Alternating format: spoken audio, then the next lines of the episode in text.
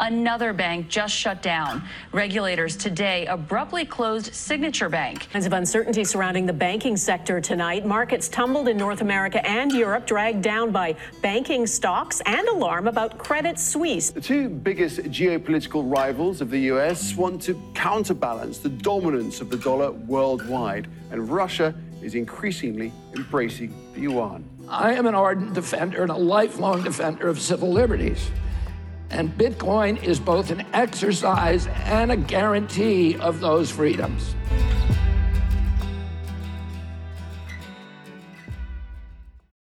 Welcome back to another episode of Bitcoin versus the banks. And I'm joined here today by Kent Halliburton. He is the president of Saz, uh, Saz Mining. Excuse me. Uh, you're also the COO, is that correct? Yeah, yeah. So um, I uh, I took on sort of dual responsibility within the organization early on. It sort of goes to how myself and the CEO who founded the company uh, decided to divide responsibility. Um, we took kind of a an, an atypical uh, approach to it and said, "Look, uh, you're great as a visionary. I'm great as an operator. So let's just sort of dissect the the CEO role and how uh, instead of having just one person do that. So I, I kind of keep the trains running on time, make sure that the the the budgets are staying balanced, um, and handle like the internal growth of the team and culture uh, while he's out in front doing visionary evangelism, branding, distribution, that sort of thing for the organization. Very cool. I, I'm curious, how did you get into Bitcoin? Oof, that's a long and winding journey. Um, I had a sabbatical actually between a rooftop solar career and ultimately winding up here at Saz Mining. Um, and during that two year sabbatical, I um, was traveling I traveled to probably 26 countries in total, just fulfilling a lifelong dream of seeing the world. And while I was doing that, um, stumbled across uh, Bitcoin and uh, did a bit of a, a dive into it because my background was in computer engineering and networking and it sort of resonated from a technical standpoint but i didn't know anything really about money. And that very much led me down the uh, the rabbit hole. And so my journey to saz mining um, was was definitely circuitous but um, along the same time that i fell in love with the, the bitcoin I also fell in love with a Portuguese woman. So I wound up in, in Portugal and restarting life for myself in 2016, family, all of that, and and basically starting off at ground zero and you know trying to figure out a way to to rebuild a career um, and, and also having to meet this this passion of uh, of helping and driving Bitcoin adoption. To try my hand at several entrepreneurial things in Portugal, but because of the lack of regulatory clarity there and my also difficulty with the language being brand new, you know, I've since learned Portuguese pretty decently, but or sufficiently is a better way to describe it. Um, I I just struggled to get anything off the ground, and so uh, given my my background in rooftop solar, where I led an organization that was delivering hundreds of of you know rooftop solar systems across the U.S. each month. I, I realized that that, along with my energy background and networking, it sort of just landed perfectly in the Bitcoin mining segment.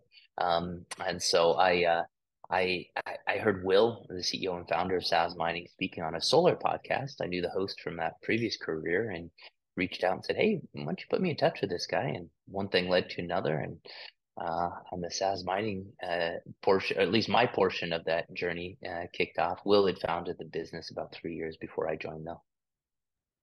Very cool. Sounds like you've had kind of a bit of a whirlwind experience. Sounds like you've you've had a chance to travel uh, in many places, which is pretty cool. I kind of wish to do that myself. I've been to a few countries, uh, certainly not enough at my age, but uh, hopefully if this thing really takes off and make a little bit of money i'll, I'll get a little bit of you know opportunity to get around um anyways uh this is i believe going to be episode number 25 so we're still pretty early on in the show. Uh, we've mentioned bitcoin mining to some extent. Uh, i recently did a recording with margot paez and she she's the head of sustainability at blockgreen and i was asking her questions essentially related to bitcoin mining and sort of its overall impact on the on the environment um, so I'm curious, like, what is it that Saz mining does exactly? Yeah, so we we're different than most mining companies, and it sort of takes it takes folks a, a minute to get their heads around it. So most most mining companies are focused on generating Bitcoin for themselves directly. Uh, what we decided to tackle was a problem that we were hearing on our phone lines in early mid 2021 um, when I had joined the organization, which is, hey, I, I I don't have the capital to go stand up my own facility, but I want access to this. Uh, and the, the core problem is that the average person, and I'm going to use some US based metrics here just to describe the problem, but the core problem is if you want to actually mine Bitcoin in a profitable way, you need to be able to access electricity that's sub 10 cents per kilowatt hour. Um, and and uh, the unit per kilowatt hour may not be highly uh, known right now, but just you know use it as a as a way to um, consider what it takes to be profitable here. In the U.S., for reference, the average electricity price is about 17 cents per kilowatt. Oh wow! Right. So if you're if you're if you're a homeowner you literally can't plug in a mining rig and, and do that profitably uh, very, with very few exceptions. Um, I mean, and and also uh, you could utilize the heat maybe to justify it, um, you know, and reduce your heating bill. You know, there, there's ways that if you want to be a tinkerer, you can sort of figure out how to do that at home. But for the vast majority of people, um, that's just really not accessible. And especially if you're in some of the most uh, expensive electricity states, such as like Hawaii, like they're paying 45 cents per kilowatt hour. I mean, it's really expensive. So the range of electricity price across the US um, varies, but on average, about 17 cents. And uh, the way that what we do to to tell you is is basically offer Bitcoin mining as a service. So we go invest uh, countless hours to find sites, uh, invest capital to get the infrastructure ready to go, procure the power, all of that, and then turn around and offer it uh, uh, to our clients uh, so that they have access to the opportunity of Bitcoin mining as a service. And we do all that just we pass through the cost to our clients. So they are paying for their mining rigs, they're paying for the power uh, and the maintenance. However, we don't make money there. You know, as a business, where we make money is the same way our clients do. So we instruct the mining pool, uh, which distributes the the mining rewards to split out just 15% to us. And so that's like a, a property management fee is how you can think of that. So that's how we make our money in a in a pretty clean and transparent way. And and we tie ourselves only to uh, to carbon neutral power sources, which thus far has been purely hydroelectric. So we uh, we think of ourselves as Bitcoin mining as a service, but I think the the bigger picture for us is, and the realization we've had is, look, uh, you, at some point in the not so distant future, um, everybody is going to be on a Bitcoin standard and they're going to need to be earning their Bitcoin. Folks are either going to do that through mining or through uh, actual work. And, uh, you know, our thesis is that the exchanges that people have been going to to buy their Bitcoin, eh, that's going to be a historic anomaly um, people if we can if we can make it simple enough and accessible enough and bitcoin native acquisition i.e mining is going to be the uh, the primary vehicle. And so we're focused on removing all that friction from the experience of the average person instead of needing to go to an exchange can can uh, hop in and mine. And historically that's been a more capital efficient uh, approach to uh, to acquire bitcoin than through an exchange. That's really interesting. Um you know, I, I've heard rumblings of sort of like what the future looks like and things like, you know, it's whether it's your heating at home or just like whatever electronic devices that you have at home in the future are essentially going to you know they're going to have one main function but at the same time they're also going to be mining bitcoin which allows you to essentially earn kyc bitcoin. A lot of the stuff you just said actually sort of leads really well into some of the questions i've got for you. So like in this show i try to keep things as simple as i can for the audience. You know bitcoin um, you know, for people like us that have been steeped in the state space for so long, that have probably done our, you know, thousand plus hours, um, it seems simple to us, but but I know it's not. So, can you give kind of like a sort of a summary as to what Bitcoin mining actually is, just kind of keeping it as simple as possible?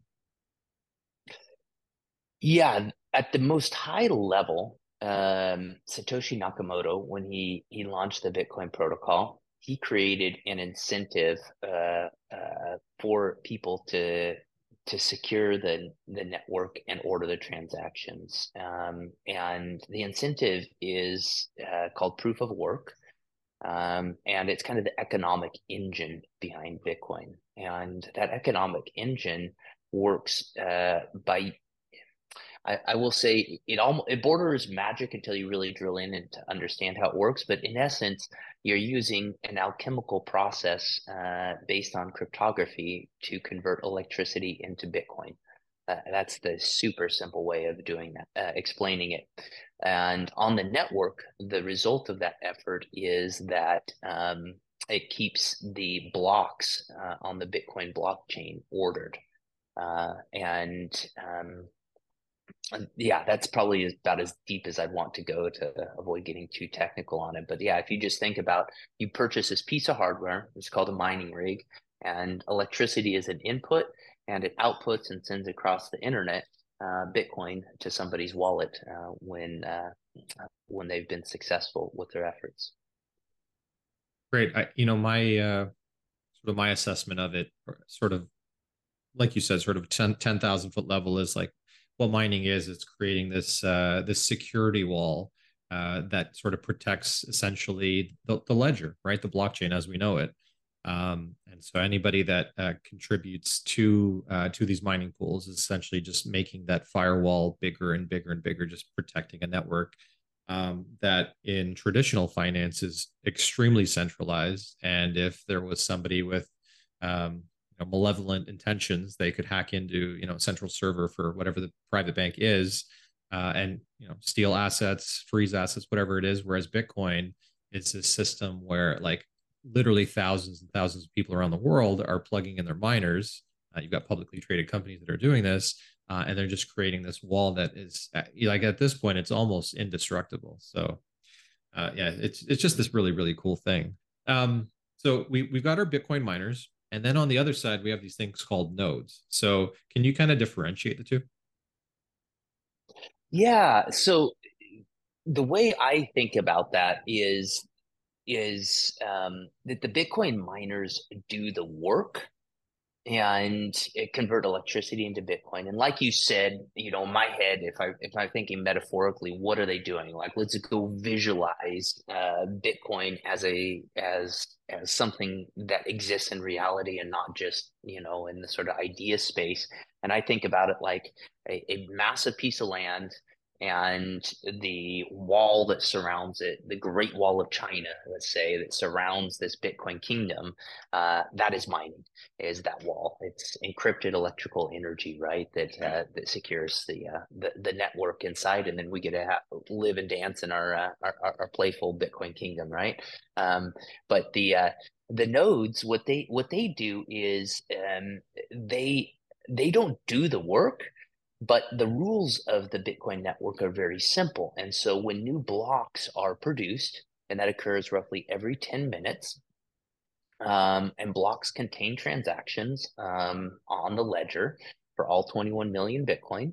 Um, but what those what the nodes do is they simply verify that the rules were followed.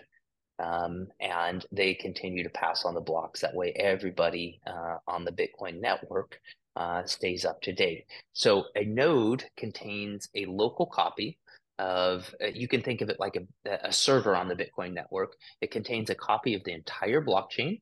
And so when a new block comes in uh, from a miner that produced it, they say, yep, this is true. And they attach it to the to the rest of the blockchain that they're keeping locally, and that's where the distributed ledger comes in. Is the nodes um, are all keepers of their own copy of a ledger that's kept coordinated uh, across the network. So, in my head, based on everything you just said, um, I, I, kind of have this analogy in my head where uh, Bitcoin mining is sort of this game that that is being played. Maybe it's a sport, if you will, or a, like a boxing match, and the uh, the miners are the people in the ring, and then the the people with the scorecards are the nodes. They're making sure that everything's running the way it's supposed to, and if there is somebody out there that's trying to do something nefarious, it's those scorekeepers that are going to essentially dock them points. Um, anyway, that's that's the way I kind of see it in my head. Um, So one thing that even I'm a little bit unsure about at this point is like, is there a difference between what's known as the block subsidy and then the actual like, uh, I guess, mining fee? Is there is there a difference there? Yes, there is. So um, I, it was something that confused me before becoming a miner as well. So very, very, uh, I think very common. Um, so I I talk a lot about the block reward, right? And the block reward is the combination of two components. Um, it's the block uh, subsidy and the transaction fees in the block. So you put those two, two together and that makes the block reward. So what's the block subsidy? The, the block subsidy is the distribution mechanism for new Bitcoin to get out onto the network. So most people have heard that Bitcoin only has 21 million Bitcoin. What's less known is how those Bitcoin are being distributed, and they're being distributed via mining. Um, it started off that every 10 minutes, that's the approximate time it takes to create a new block. Um, when Satoshi started the network, 50 Bitcoin were being distributed as a block subsidy for every uh, block. Every four years is the halving, and that is when the block subsidy gets cut in half. So uh, 2012 uh, was the first, I believe, in 2016, 2020, and now 2024 will be the next one. So we're we are going from 6.25 Bitcoin as a block subsidy per block down to 3.125. Right. I think is, yep. is is what the math is there. Yep. But if you look at a current block, the total block reward is not 6.25. It's typically around six point three, six point four. The difference between that 6.25 and let's say 6.4 uh, represents the transaction fees.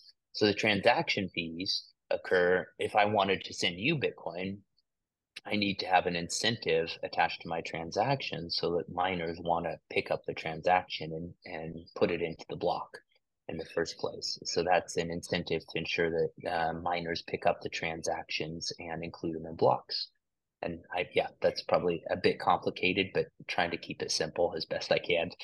Yeah, no, I think that's a pretty good explanation. Actually, uh, I think it clarifies it certainly for me, and hopefully for others that may have kind of been wondering about that. So yeah, thank you for that.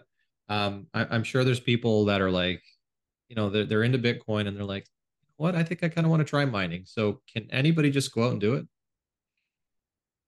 Can anybody go out and just mine Bitcoin? You, you blipped just a second there. Yeah. So so yeah, the, the rules of the network, this is the egalitarian part of Bitcoin, right? Is that you know, anybody that operates and behaves according to the rules, um, that is that's it. That's the structure. And, and so anybody can hop into that sandbox and play as long as they behave according to those rules. And if they don't, well, they just get kicked out. You know, so so there's no there's nobody in charge.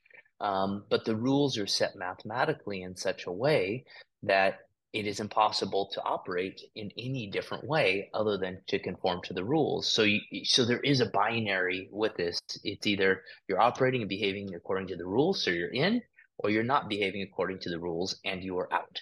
Uh, it's black and white. And what sort of hardware is needed? I know that's sort of evolved over the years.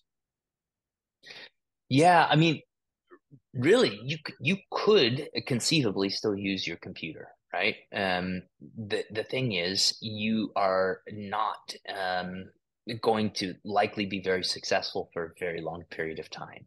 Is the is the problem, and so what's happened? The way that mining actually works is there's a consistent race to be the first to guess the new the next block, and that that that guessing you can think of like a, a lottery ticket um, where everybody's you know pulling lottery tickets and hoping when they scratch theirs that they've hit the hit the jackpot, and it's totally random.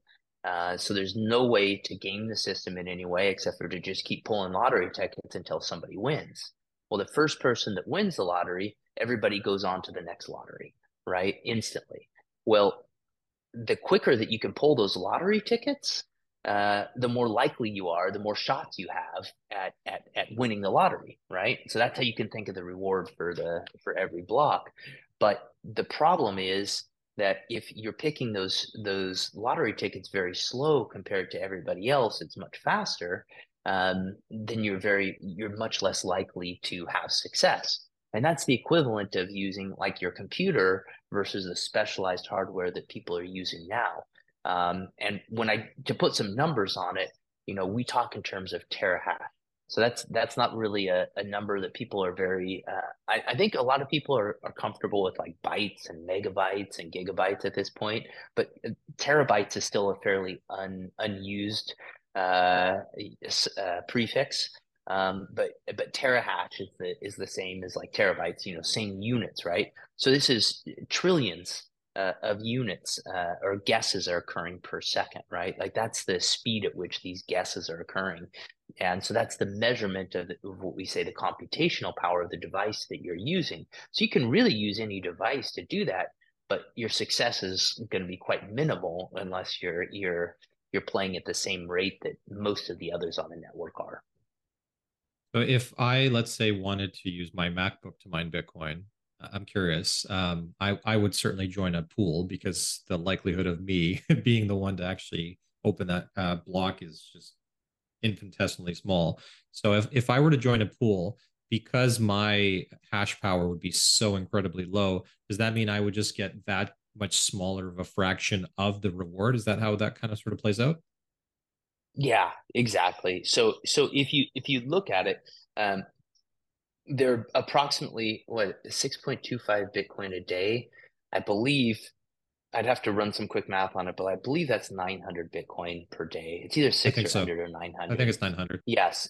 Okay. 900 bitcoin a day. So if there's 900 bitcoin a day and there's uh four uh, you know you've got um one terahash uh, that you're delivering then one terahash divided by the network is approximately 400 exahash so exahash is above terahash, goes petahash, and then exahash. So you're you've got three orders of magnitude above that.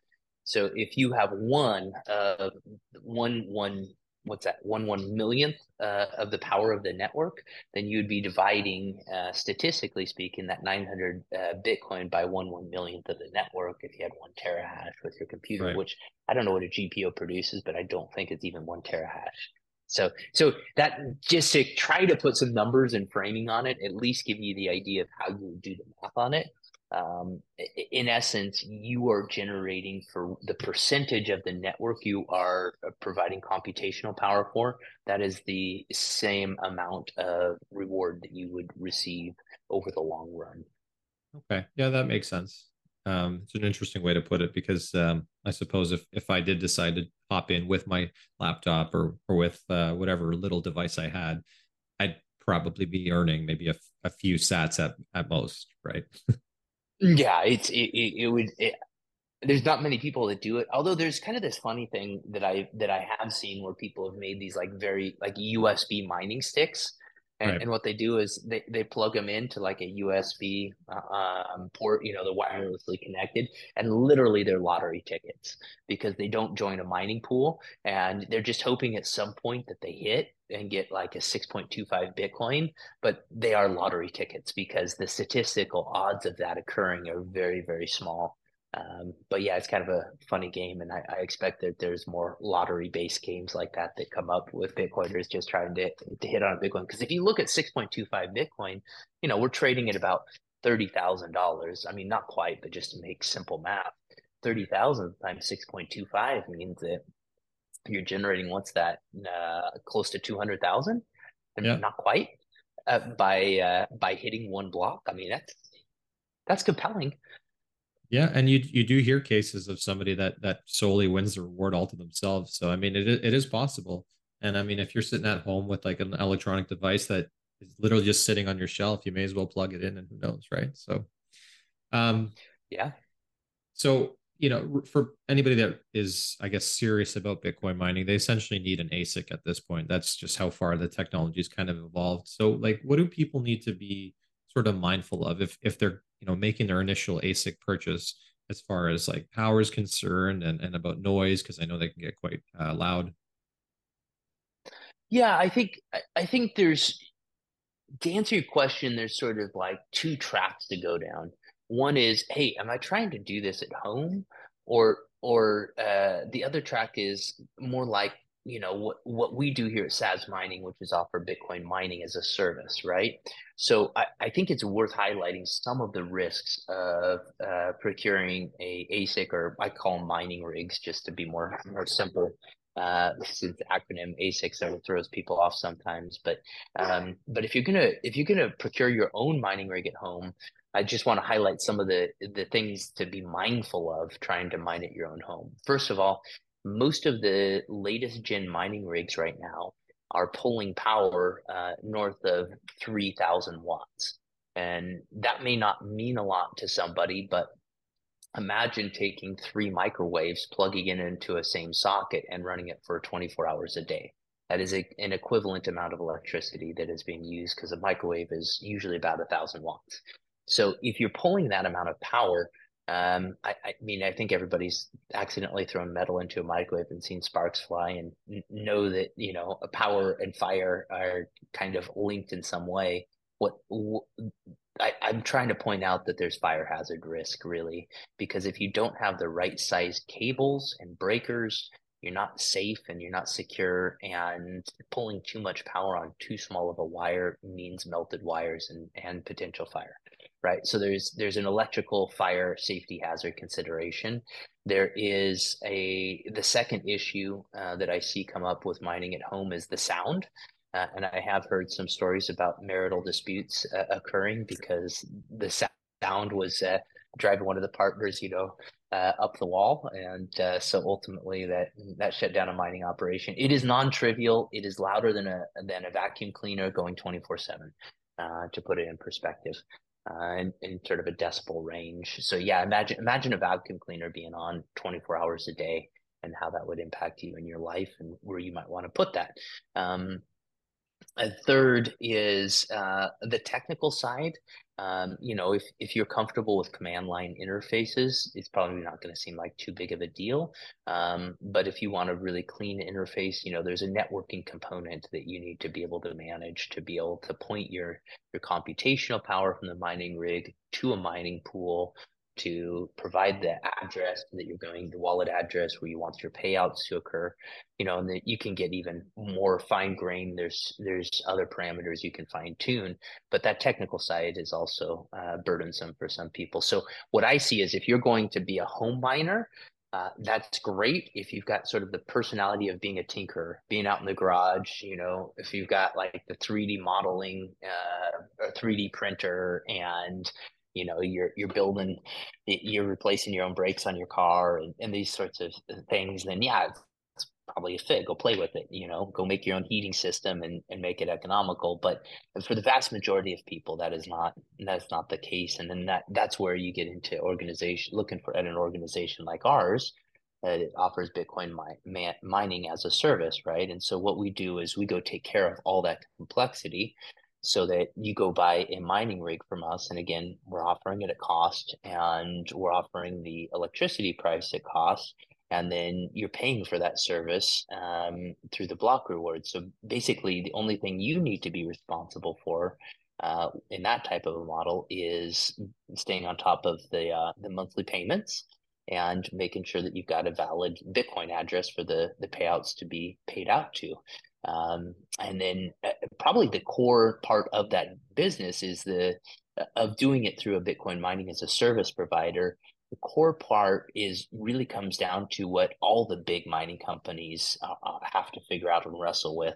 Um, so we we sort of abstract everything except for the hardest part of the business, which is do I buy uh, or do I do I sell my Bitcoin that I've mined right now, or do I wait, or do I hold? Uh, for the long period. That honestly is the hardest part of the business is to figure out am i just going to be cycling my fiat into bitcoin and i'm just holding it forever? In which case i basically need to have uh, that cash flow coming in from someplace else. Do i sell enough that i'm covering my expenses like kind of the low risk approach? Or am i taking everything that i generate and and reinvesting into more mining rigs um, and I've seen a lot of that. I've seen people sort of get uh, get hooked. They they start to see the payouts from one mining rig, and then they they wind up with a uh, a nice nice size fleet over time because they just keep reinvesting. and that's what like publicly traded uh, publicly traded companies were doing as well, right? They would they would take their investment, they would uh, make a profit, and then they would just essentially bring that money right back into the company and just invest in, in more miners, right? Yeah, I mean that is that is uh, that is the game that that almost everybody that's a miner, whether you're a, a, small player or a big player, tends to to try to play because you know there's only so much real estate available uh, in this land grab that we call the the Bitcoin network. You know, it, it's a finite supply of 21 million. I believe 19 million are on the market right now, and so how you how you go out there and grab your piece of the network and stake your claim um, you know, is is pretty compelling. And I think last year, if you look at the amount of capital that that came into the space, it looks to be north of 4.5 billion. Uh, and that's that's capital that, uh, in my mind, says pretty clearly, like, hey, we view it as more efficient and effective to go mine this than going to an exchange. Otherwise, you would not put 4.5 billion into uh, mining. You would go to an exchange and buy your Bitcoin there. So, you know, there's there's a lot of people out there, myself included, that just see it as more capital efficient to be mining. Right. If I'm somebody out there who's, like you said, not not a tinkerer actually, or um, maybe you know you live in an apartment building where you just don't have access to you know 3,000 watts or more of power in a in a plug, um, and I decide, you know what, I'm going to turn to a company like Saz. How does that work? Do I essentially reach out to you? And effectively I'm purchasing a miner from you, and then you'd kind of mentioned paying like monthly fees. So is that sort of like financing uh, the cost of the miner itself? No, no, no. So we don't have a, a financing option at this point. So what what we do is uh, we sell the mining rig to you at cost. So it is, um, you know, it, we've got a couple different models just to put some some pricing on it. One is $1,900, the more affordable model, but it's a bit less efficient. And then we've got a very efficient model. It's the high end uh, model, and it's closer to uh, $4,100 at the moment.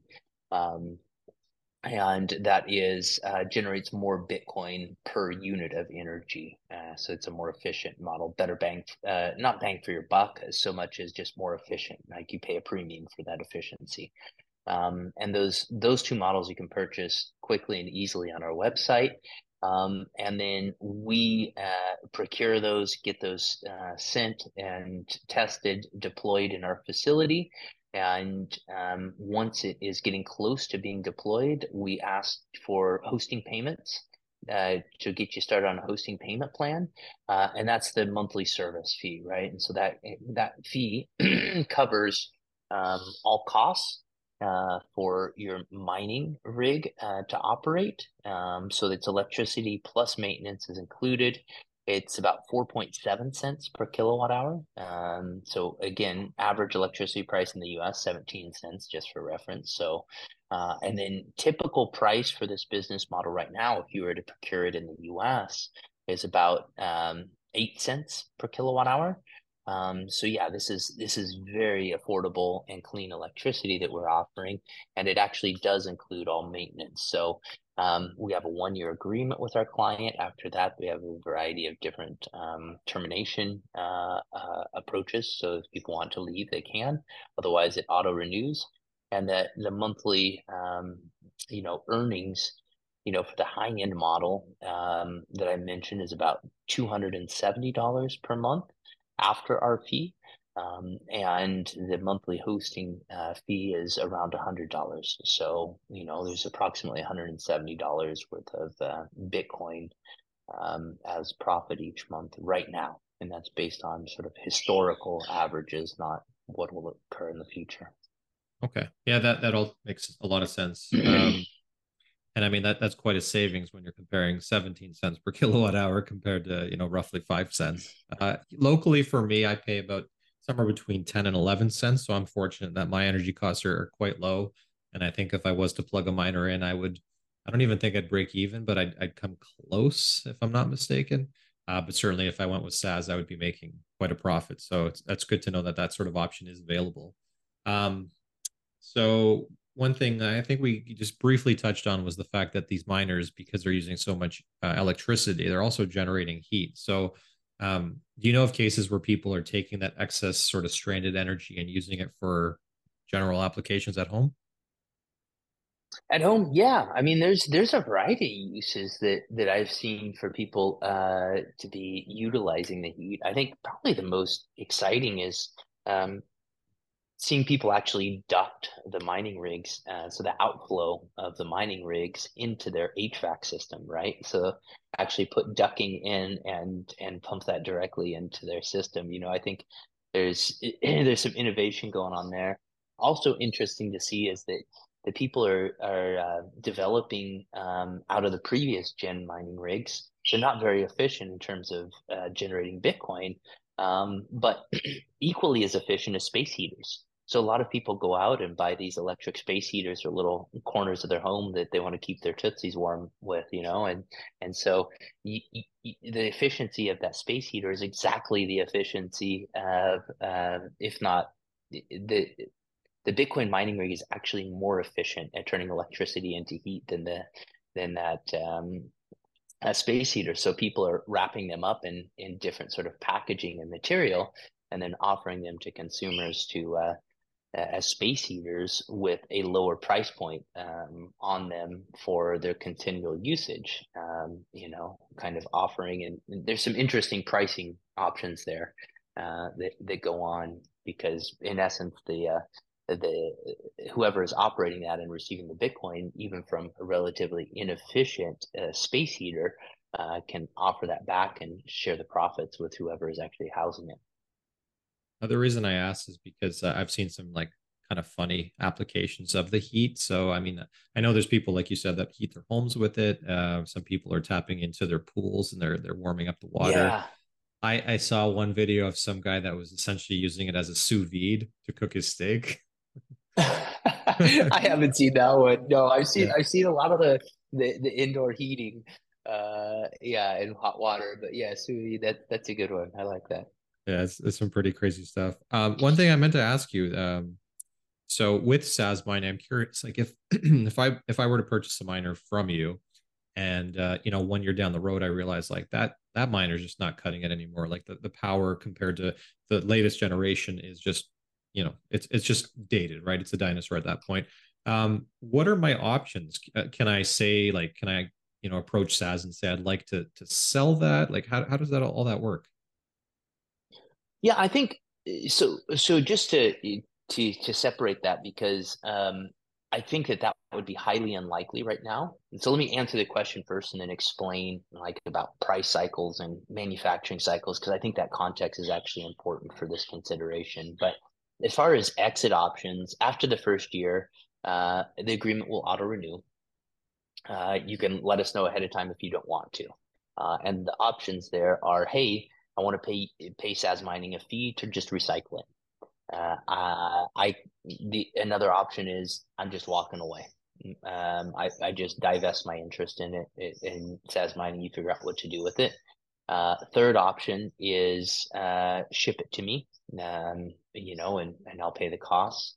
Um, and then fourth option, and I think this is m- the most likely option for most people, um, is y- you could sell it like on I don't know what's uh what's up in Toronto, but you know Craigslist, for instance, is is pretty popular in the U.S. Right, so you can post it on a bulletin board, uh, and we intend to build a market at some point in the future for our clients to assist with this. But in essence, we would just get on a three way call and and move ownership on our platform to the new client uh, that you've privately sold your mining rig to. Uh, so in this way, you release ownership, and that person takes on new ownership um, and then we don't have to physically move the mining rig anywhere to to have that happen.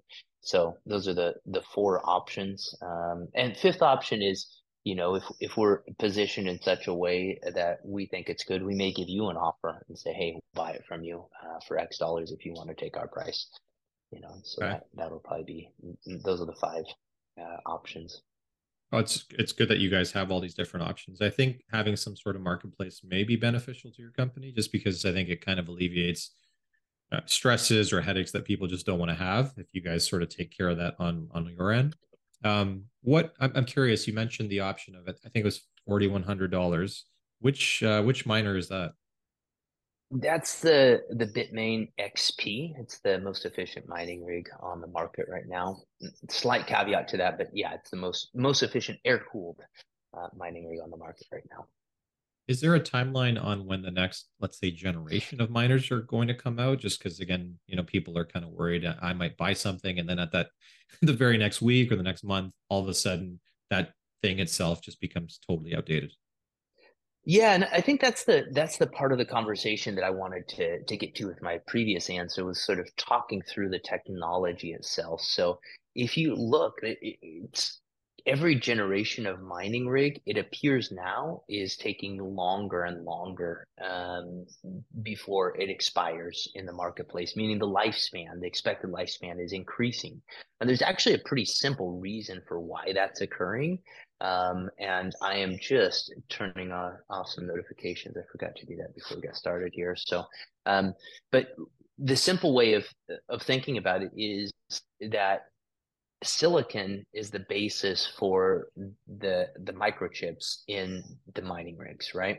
And silicon technology is advanced to the point where you know we're pushing the limits of physics. When it comes to our cell phones you know i think some of us are aware of this right? We're, we're getting to the point where it's getting harder and harder to extract more computational power out of the silicon. It's just getting to the to the limits that we know of for quantum physics. And things will continue to happen to improve but you know we seem to be getting to the to the end of what they call moore's law.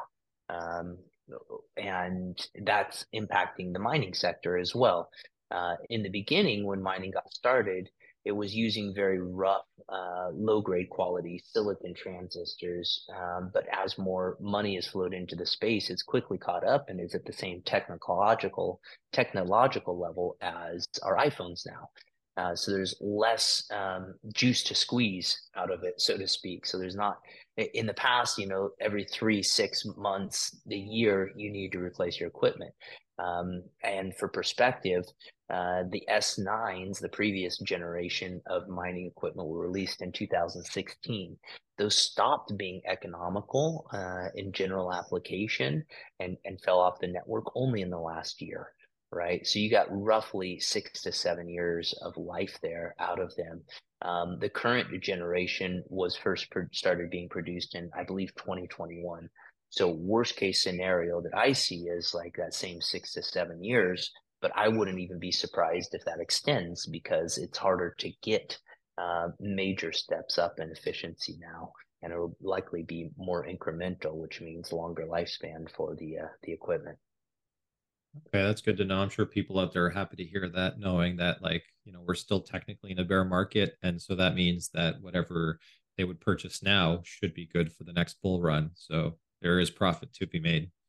Uh, this has been great. Uh, I've certainly learned a few things, and hopefully, people that are just kind of entering the space thinking about mining uh, probably have a lot that they can take away from this. So, uh, Kent, if people want to learn more about you or about Saz mining, where can they look?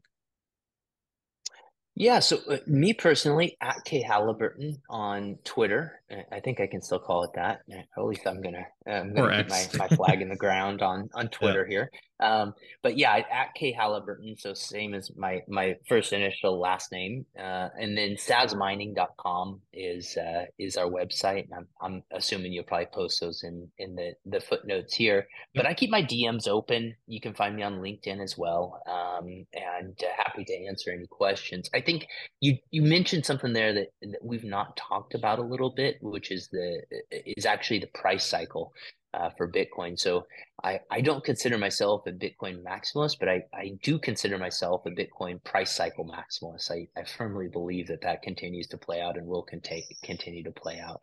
And if you if you are somebody that believes in that price cycle, then what you see is now is actually the best time to get started with mining. And this isn't any sales pitch. This is just historical fact. And the reason for it is because the ASICs are about 80% off. Um, so, so what we were looking at before and on the ASIC, so the model, the the nineteen hundred dollar model that we offer, it was over twelve thousand dollars at the the top of the last bull market. Wow. Um, now that same model, uh, although it's only nineteen hundred dollars now, the cash flow doesn't look as great. And so what you have is a pendulum that occurs uh, in our in our uh, mining industry, which is where the cash flow looks worse in the bear market, uh, but the mining rig price is the cheapest, and the pendulum shifts the other way, and the top of the bull market, the cash flow will look amazing, but the price of the mining rigs will be, you know, let's assume that the same occurs the last cycle, at least six x what they are right now. So the the key and the people that are most successful in mining are the ones that actually get their mining rigs plugged in during the bear cycle to take advantage of the lowest prices. Because once the price starts to rip um, in Bitcoin, you actually cannot find rack space and the hardware uh, to get plugged in. So you have to be positioned ahead of it. But those that are positioned ahead of it get to take advantage of that that arbitrage and, and takes a while for the hash rate to then catch back up with the price. So um, that's that's why we see, in my opinion, why a lot of hash rate is coming along online right now is and squeezing margins is because people are just racing to get positioned ahead of that uh, that bull run that we're all sort of anticipating will uh, will kick off next year.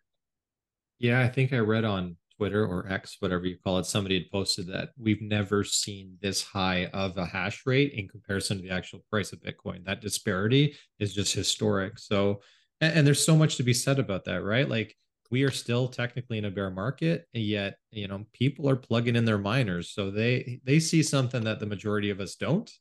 Uh, certainly, you and I, we see it. Um, so Bitcoin, it's it's it's ready to rip. It's, it's just a matter of time. So if you guys can plug your miners in now, uh, get ahead of the game, hook up with Saz Mining, I think you're in for a treat. So yeah, thanks again, Kent. This has been great, and uh, hope to have you back on someday.